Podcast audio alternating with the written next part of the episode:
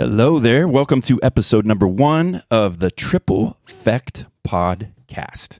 This is a platform where we share lit words, L I T words, which essentially just means words that um, from from Scripture, from the Bible, that jump off the page at us, or that we believe that the the Spirit has illuminated to us, lit up before us. And those lit words really serve as a transformation um, agent in our lives, which then brings up the term triple effect affect, effect, infect, triple effect. Affect, it's the agent, if you would, that produces the change. It's the it's the cause. And the lit word, what that does is it activates within us when the spirit lights up a word, it activates within us and then that becomes the agent, the the cause that produces a result. And that result is known as the effect. It's it's what's produced from the cause. So when the lit word shows up and it hits our hearts, hits our minds, it produces a transformation. It's an agent that produces a transformation and that transformation it brings about this result and the result is energy, the result is power, the result is life and goodness, all the things that come from the, the fruits of the Spirit of God. And that means that we then are people who are lit up. So when the lit word shows up and activates within us, that's the effect that produces the result, which is the effect, which energizes our lives and causes us to then move out into this world and bring the infection of the Spirit all around. So, triple effect, effect, effect, infect. And on this podcast, we share words from the Bible. Could be daily, could be weekly, just depends on when the word shows up. There will be different people that will be sharing these words. I'll probably be the primary person doing so. However, there will be others that will jump on and share lit words with you as well. Today's episode, we are titling The Big Butt Club. Now, we're not picking today on those with big butts. However, I like big butts. What? And I cannot lie. You know where I'm going. Um, here's the verse. It's from Ezekiel chapter 34, verse 16. Hear this I will seek the lost, bring back the scattered, bind up the broken, and strengthen the sick.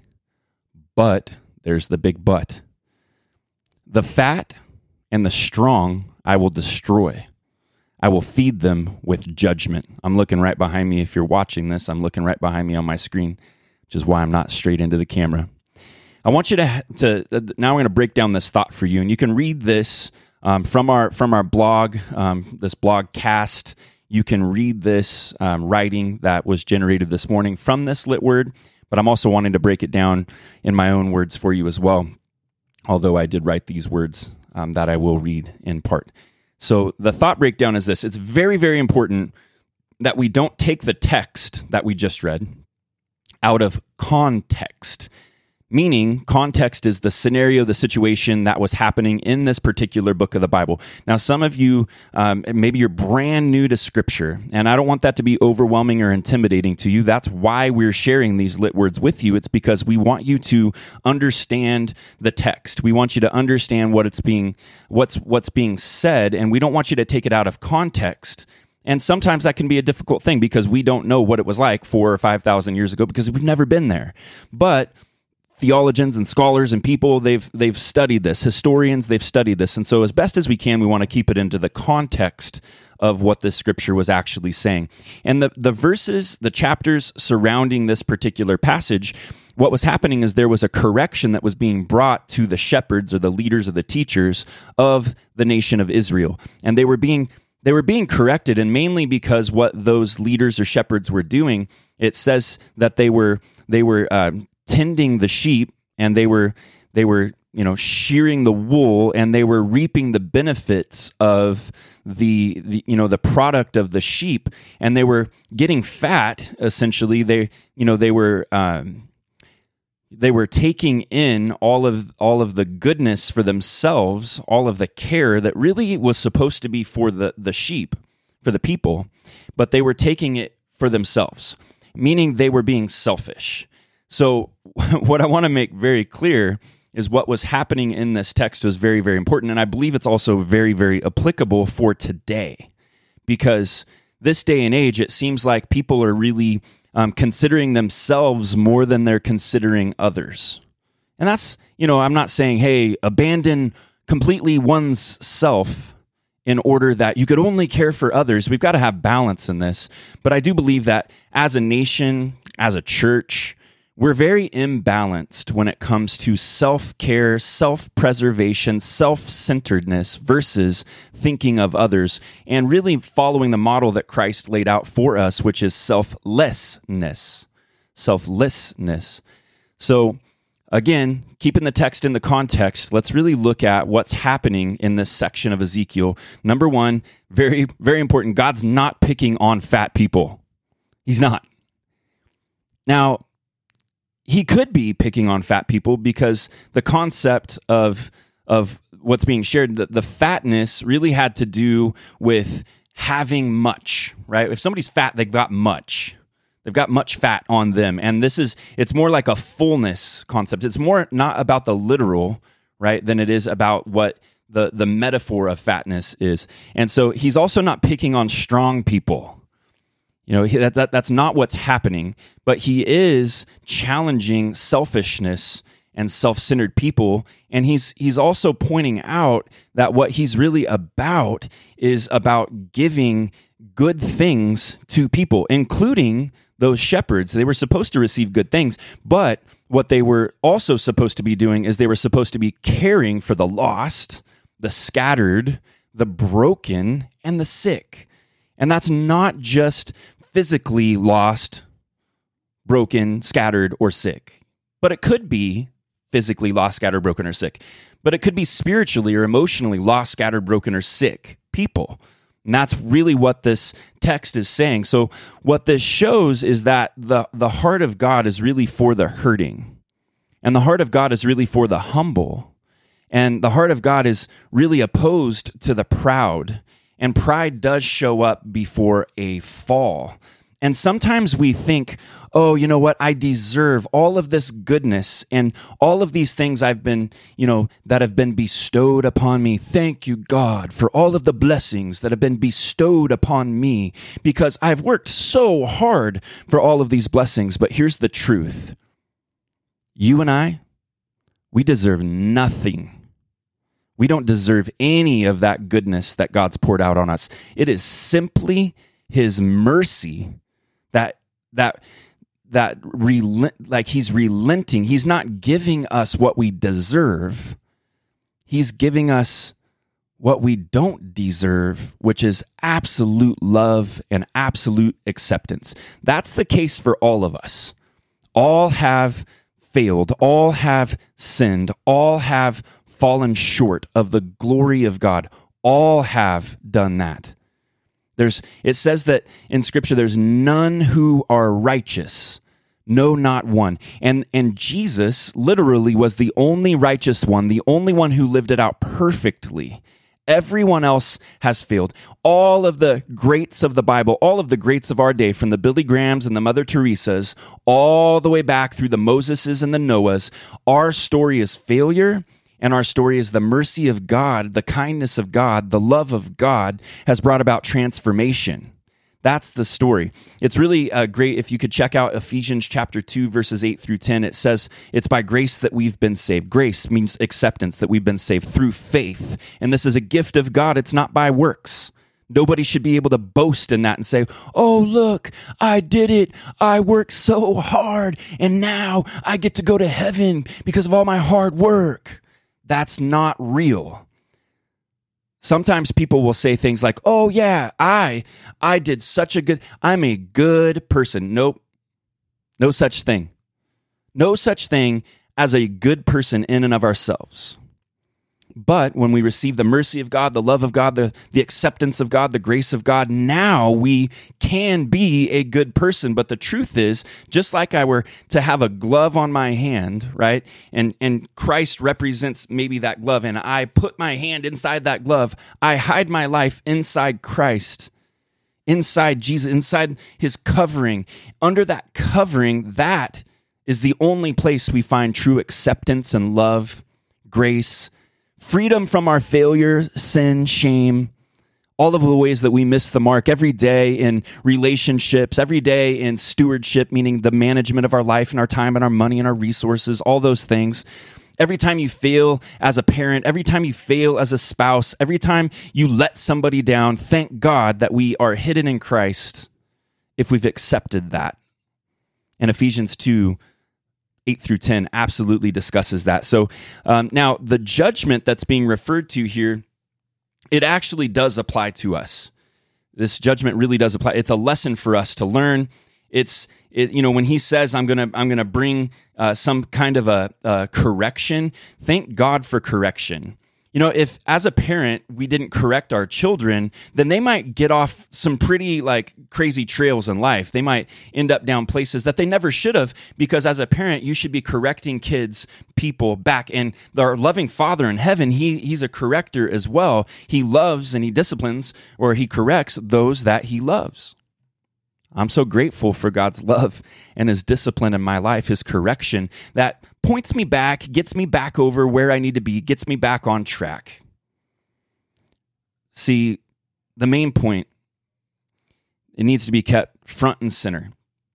But our society, this day and age, it's easily offendable. And people sit back and they wait. They do this politically, spiritually, racially, all these things. Sit back and wait and look and nitpick. Oh, wait, hey, so you actually, uh, oh, see, he did it. He offended me. I agreed with 99% of the things he said, but then that one thing, it just kind of struck me wrong. And so now it's it. I'm writing him off. Don't do that. Don't do that with God. Don't do that with the scripture. Because there are a lot of things in scripture that are hard to hear. A lot of, th- but they're good to hear because they bring correction, they bring change, they bring life. God is actually good. The Spirit is good. And so when God brings a correction or a rebuke or any of those things, that is actually to build us up. It's to it is to break us down, break our pride down, break down the walls, break down all of those things, but it's ultimately to build us up, to cause us to be who he's called us to be. So don't be offended when when he says the the fat and the strong I will destroy. Don't be offended by that. But take it to heart.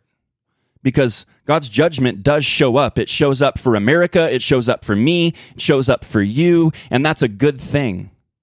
So take that for what it is and don't be offended to the point of it being a stumbling block that causes you not to actually fall in line with what it is that God's doing or wanting to do in your life. Because what he does is he loves and he corrects and he disciplines those he loves. But I think you and I, we need to make sure we're not a part of the big butt club. We don't want to be a part of the big butt club. Now, again, I'm not talking about people with big butts. My my dad used to say to me all the time, butter makes your butt big. That was the thing. He'd say, butter makes your butt big. And then we would tease my sister because she'd like practically eat sticks of butter and she really doesn't have a, a, a huge butt. But it's not tiny either because she likes butter. You get where I'm rolling here. Big butts, actual big butts, is not the conversation, but the big butt club. See, that butt is sandwiched right in the middle of two things it's sandwiched right in the middle. Let's look back at that scripture again. Ezekiel 34 16, it says, I will seek the lost. Are you seeking the lost? I will bring back the scattered. How are you doing with the scattered and the broken? I will bind up the broken. I will strengthen the sick. But I put that in parentheses, made it bigger. The fat and the strong I will destroy. I will feed them judgment. You see, there's a big but in between the broken. There's a big but in between the broken, the fat, and the strong that he will destroy. Because selfishness is self centeredness, caring for oneself and not caring for the hurting world around us. Man, that's that's not good. And man, I hope that's not you. This is Jesus speaking to me. What matters to me should matter to you.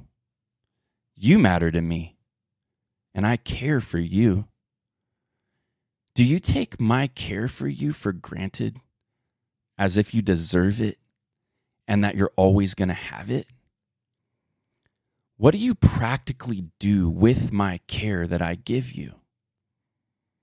Do you keep it all for yourself or do you give care away? My care and concern for you should motivate your care and concern for others. Do you give a care?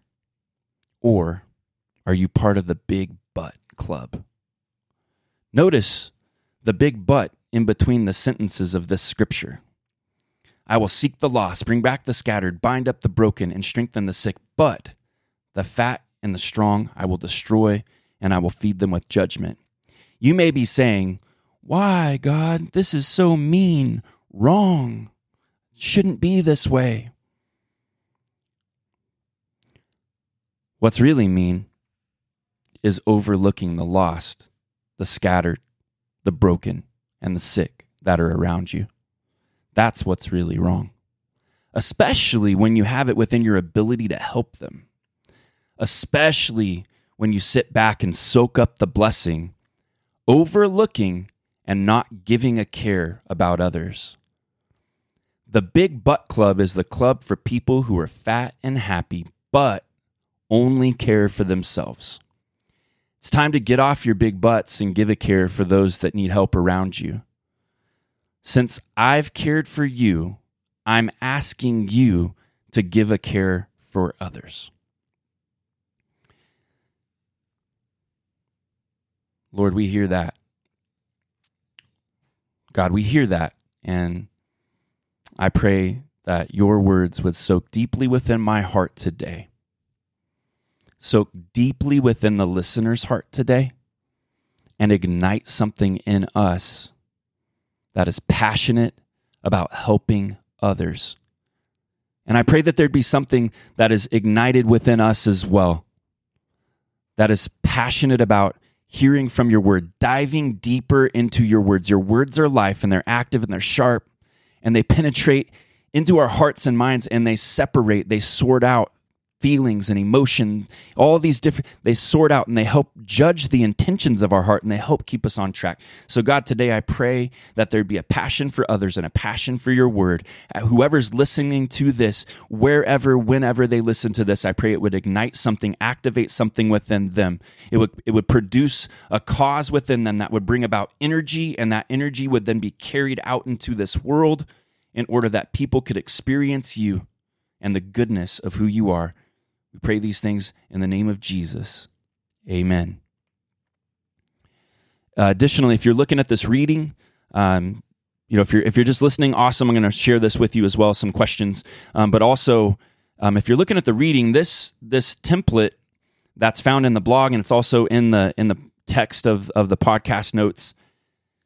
Um, it, it, will help you to have conversations with others because it's really really important that you and I have people that we're tracking with and and those people they can help sharpen you they can help bring you closer to god and it's really important that we have those people so it's not it, it, it's also critical that we aren't people who just hear the word and then don't do anything about it. It's really important that we take action on the things that God's speaking to us. And so that's where we have the what will I do about it question. So what's God saying? And then I just read what I believe he was saying. And then what will I do about it? And this is what I plan on doing about it. Is today I will find someone, even if it's just one person, I will find someone that I can practically give a care to. It could be in a conversation, it could just be lending an ear and listening, it could be getting them a glass of water. It could be, you know, money to somebody. It could be anything. It could be raking somebody's yard. It doesn't matter. Give a care practically today. I pray that right now there's probably somebody coming to your mind or something coming to your mind. And if not, ask for something to come to your mind. Think about it and then act on that very thing and give a care today. And here's your tracker questions. These are questions that, you know, trackers, they're they're like they get down and they are paying attention. Indian trackers, man, they would look for every little sign and they would follow it and they would hunt it down, whatever they were tracking. So here's your tracker questions. What are you given a care about these days? Think about that. What are you caring most about these days? Does this align with the Spirit's care for the lost, broken, scattered, and sick? Do you need to make any practical adjustments to where you distribute your care? You only have so much care to give. Are you giving it in the right places? Explain how you will adjust where you give a care. And then below, you can actually see um, I take specific track steps each day, trying to keep my life in balance. I do that with the Spirit or, or with God, health, money, people, and mission. And you can see these are the accountabilities that I'm walking in today. I'm going to practically give a care about somebody. That's my spirit step. My health step is uh, I'm actually I'm going to chill out and I'm going to really curve my diet for a few a few days. And then my money steps, I'm going to check in with a financial advisor who happens to be one of my very best friends in the world. And I'm also going to plan some meetings and do some things like that. You know, you need to be intentional about what it is that God is directing you to do and take active steps every single day, every single day so that you can stay on course with what God has for your life because it's great things. So please do me a favor. Like this if you liked it. Share this if you want other people to hear it and, you know, sometimes I don't like to do that because I don't want to be like the guy promoting everybody else. But if you do this, I believe there's there's really good that can come from it. Somebody might need to hear this word and they might be on your friend list. Comment, whatever it is that you've got to do. But let's begin to get the word out. And let's begin to be people of action and a triple effect church. Triple effect movement. Effect, effect, infect. We'll see you on episode two.